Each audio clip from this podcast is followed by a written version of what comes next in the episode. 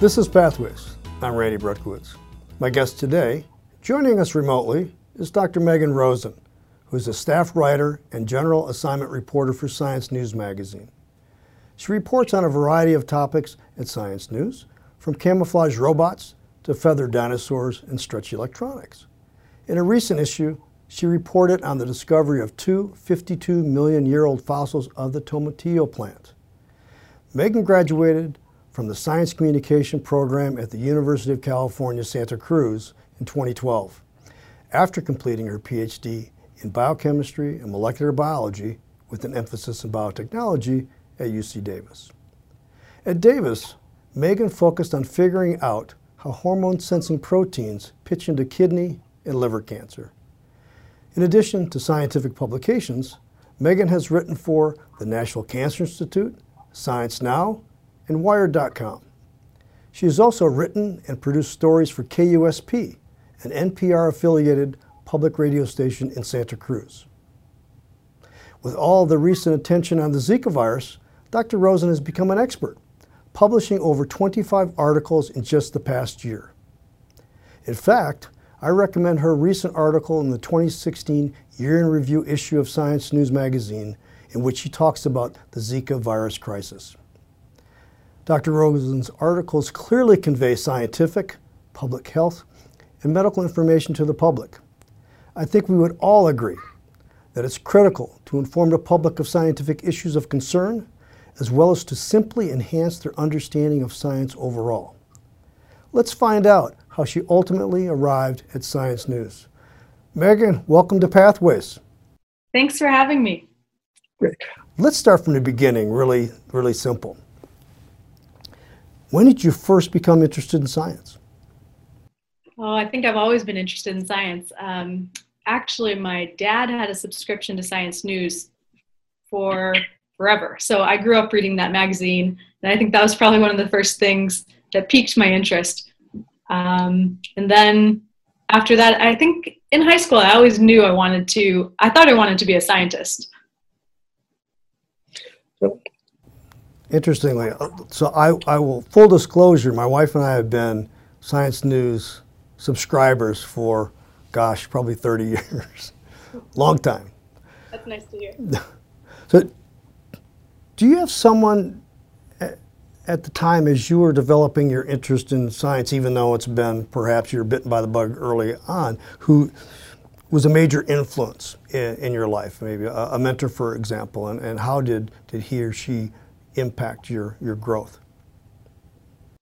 That's a good question. I think I've had a lot of mentors going through um, through school. I mean, probably my first would be my dad. He was a physics and chemistry teacher, and then in high school, I had some some really great anatomy teachers. So that kind of moved me into the biology direction, which was completely different from what um, my dad liked. So maybe there's a reason for that too.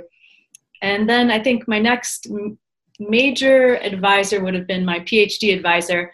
Um, because you don't always get great mentors in grad school, but he was someone who would always sit with you and talk about the science and, you know, not just try and get you to write your papers, but talk about the what's really going on with your experiments. So I think that's a really important thing for young scientists to hear. Absolutely. So let's take a step back and talk about your your world as an undergraduate. So as an undergraduate, you had a project that was where you worked on bacteria that could be weaponized.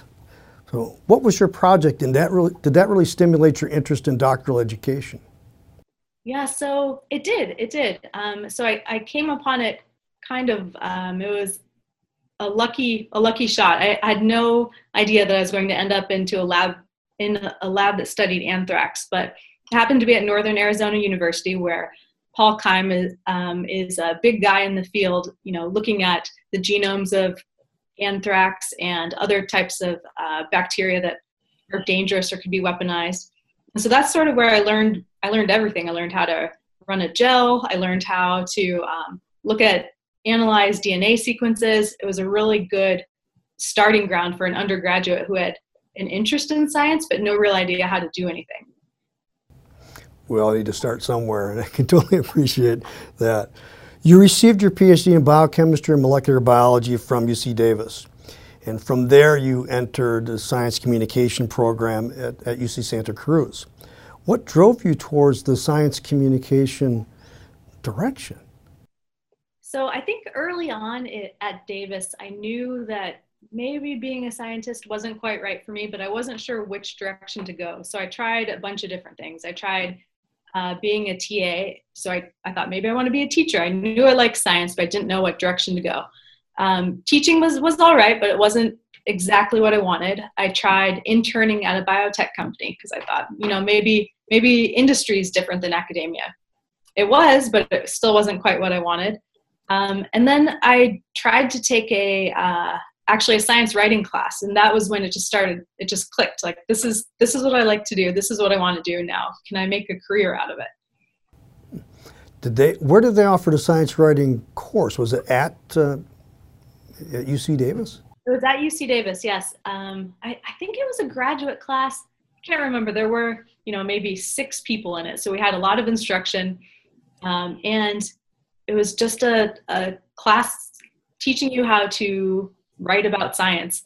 Um, and that class, from that class, I started a science blog, which I always tell people um, any type of writing you can do will make you a better writer. So I don't, I don't know if anybody besides my parents read my blog, but um, it got me used to looking at up papers, finding ideas, figuring out fun ways to write things. And it was actually good because when I applied to the science communication program at Santa Cruz, I had something to point to, like a, a history, a publication history, as you know, silly as a blog is, but at least it, it was something to show, to demonstrate that I had an interest in this and a desire to do it.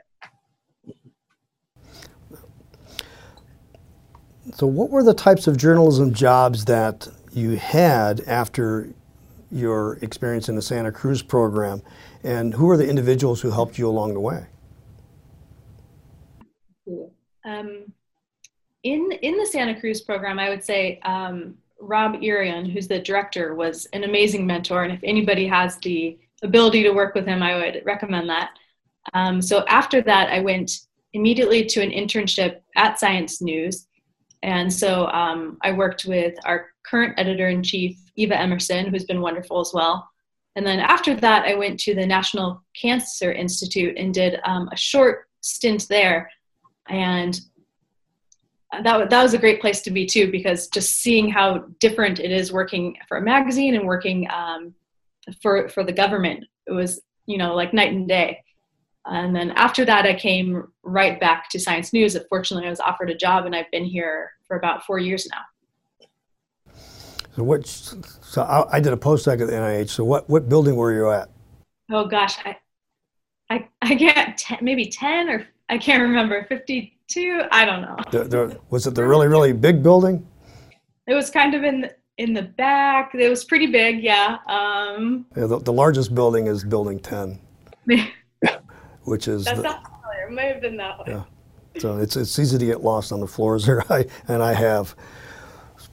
Could you tell us how you got your current job at at at at, at Science News in terms of the the steps that you took? You mentioned you you'd done an internship and then you did NCI, and but then perhaps tell us a little bit about how a typical day for you looks like.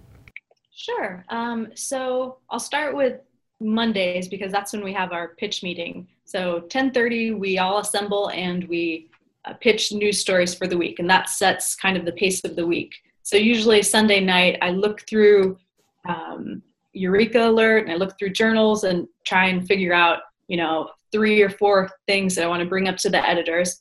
And then at our meeting, we would say, okay, um, in science, there's you know two really cool fossils of a tomatillo plant. I think we should cover it because it's the first time anyone's ever found this. And so you make your case to the editors, they say yes or no, and then off you go. They say you've got this assignment, this assignment, this assignment.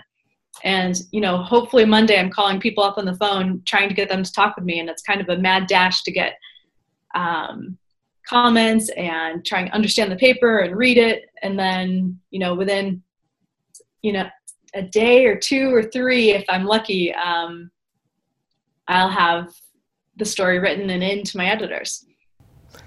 So your deadline's like one to two days after you get the assignment. I, ideally, um, from Monday store, you know, for a Monday pitch meeting, the, the best you can hope for is a Wednesday at two o'clock deadline. But I have written two stories in a day before, which I don't love. but sometimes you do it. It's, it's what it requires. Are, are you the only science writer at Science News with a PhD? Nope, there are lots of writers here with a PhD. Off the top of my head are, let's see, Tina Saey, who's our molecular biology writer, she has a PhD. Our physics writer, Emily Conover, has a PhD. So does our astronomy writer. Um, there, let's see, I think our, our earth sciences writer, Thomas Sumner, does not. Um, and there are a handful of others who don't. I think it's probably 50 50. Hmm. And, and, that's pretty incredible as well because you know, folks would think that science writers look at, say, Miles O'Brien. He doesn't have a, a, a PhD. Um, Robert Bazell, who was with NBC and is now at Yale, he doesn't have a PhD, although he was in a graduate program at, uh, at UC Berkeley. But it's that interest that folks bring.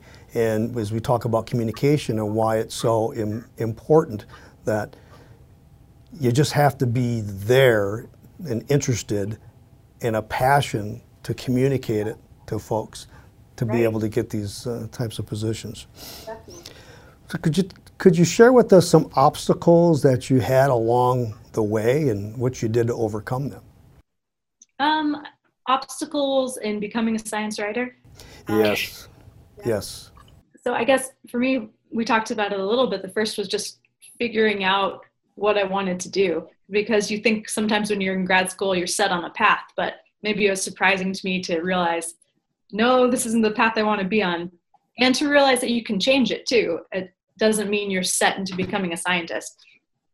Um, so, so trying out new things while you're in grad school is really helpful. I think people get so caught up in doing their experiments and working, working, working, they don't realize that they're on a campus full of opportunities. You know, you can pretty much try out whatever you want. And it took me six years to get my PhD, so that's a lot of time to um, check out what a campus has to offer. And, and but having those resources there where you can try different things is really really helpful uh, as well. I mean, for for some time, I guess one of the reasons I asked that question was that sometimes people say, well, you're not a real journalist. Of course, you did a, a, a, science communication program, which is different than perhaps others who, who are in the field. But uh, I mean, so for some of them, it's like, well, all you've done is is write papers and get scientific papers in the literature. Right. So what do you? And you had, but you had a blog. Do you think those types of experiences, or, or I guess ammo, are, are, uh, are critical for being successful at landing a job like you have? I think so. Um, it's very different working on scientific papers than it is working on papers for a lay audience or articles for a lay audience. It's you know a completely different experience. It helps to be able to read and decipher a um, a scientific paper, and that's something that I use every day, and my PhD has helped me with. But it's still hard. I mean, my PhD was in molecular biology, but I write about robotics and all sorts of stuff that um, the jargon and the lingo of of different fields doesn't come naturally to me. So translating that for a lay audience is um, is a challenge. One of the things you had said, where you say, "Well, yeah, I have a PhD in, in molecular biology, and I can read papers in that field," but you do other things as you have to read other papers as well. So it was a good segue to a question I had regarding how you've had to use your, your PhD training in what you do. You said part of it was reading papers, but how else? Because you, know, you PhD training's pretty diverse. Yeah, um, I think part of it is learning how to evaluate papers. Um, you know, you look maybe maybe I'm able to evaluate whether um, scientists have done the right controls, or at least I have uh, the knowledge of how to ask other scientists if they've done you know the correct experiments or if their methods are okay so i think just having a knowledge of how science works helps me even in earth science um, you know figure out what questions to ask um, in an interview. But i'd say that um, sometimes you kind of have to forget some of your phd training and not worry about asking really dumb questions to scientists. And instead of um, speaking to them like a, a peer even people that i'm familiar with their work i'll say okay you know what does what's a protein? I know what a protein is but i want to see what they say a protein is because they might have a really great way to explain it that i haven't thought about. So when you're coming up with these stories you are directly contacting the scientists you're you're speaking with them either directly if they're in the same, I guess maybe if they're in the DC area, for example, or by phone, and just trying to get at how they explain things and to maybe help you translate what their discoveries are. Is that exactly. correct? Yeah. And, and I think it's flattering for scientists to be asked questions. You know how we are. We all like to talk about our work. well, it, I'm actually um, humbled and surprised at how often I would say, you know, important scientists will take the time of their day to pick up the phone and talk to me for 10 minutes. And um, honestly, I ask some really dumb questions sometimes, and people don't make you feel bad. They, they, I think they understand that the point is to get the message across, and the best way you can communicate with a reporter um, means that they're going to be able to communicate with the readers. Exactly, and I think that's one area in our PhD training that we don't really have, which is how do we how do we build that bridge between us as scientists uh, versus you know our neighbors who are interested as well. They just don't have the, the PhD training, but they can understand it just as well as we can, only in different ways. I always thought it'd be fun to, you know, after having this job for a couple years, to train scientists in how to talk to the media. Yeah, I, I think one, and I'll even uh, make a comment about that in terms of the Alan Alda Center at uh, SUNY Stony Brook, the Commun- Communicating Science Center, where they're really trying to facilitate more of communicating using improv also as one of the techniques to get the message uh, across. And and I think one of the things that's very important is what you're doing in helping communicate the, the word out to, to, sci- to the, the life public and the importance of us PhD holders in learning how to communicate to help you do your job. And by the same token, to do what we ultimately want to do is to educate everyone on the very important aspect of why science is, is critical in our everyday lives. So, what kind of advice would you have for a PhD student or postdoc who's potentially interested in science journalism or say science communication overall? Um, so, like I mentioned before, I would just just start a blog. See if you even like writing. See if you like looking for story ideas. Blogs are easy to start. I don't. I think you could probably do it for free. Um, I also wrote for a newspaper in Davis.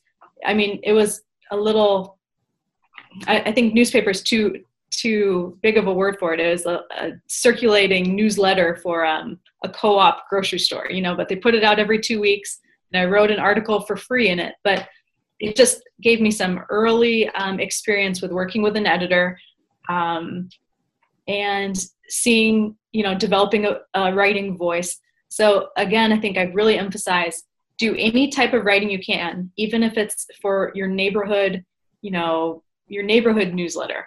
People are always looking for free content, so that's a that's an easy way to get some experience. Um, and then if you like it, then you can you know go to the next step and show people what you've done, and sh- you know that helps demonstrate that you're interested. So science writers will put together a portfolio much like a, a, a of, of what their, their written work, much like a model might have photographs of them in with different clothes from different seasons, I, I suppose, because in, in a way it's it's an art, and it's just a matter of trying to show your artwork and to folks and yeah. interest interest them in, in your work. People will ask for clips, which are you know uh, clips of your articles, and often you'll have to choose your best three, and so it helps to have an assortment.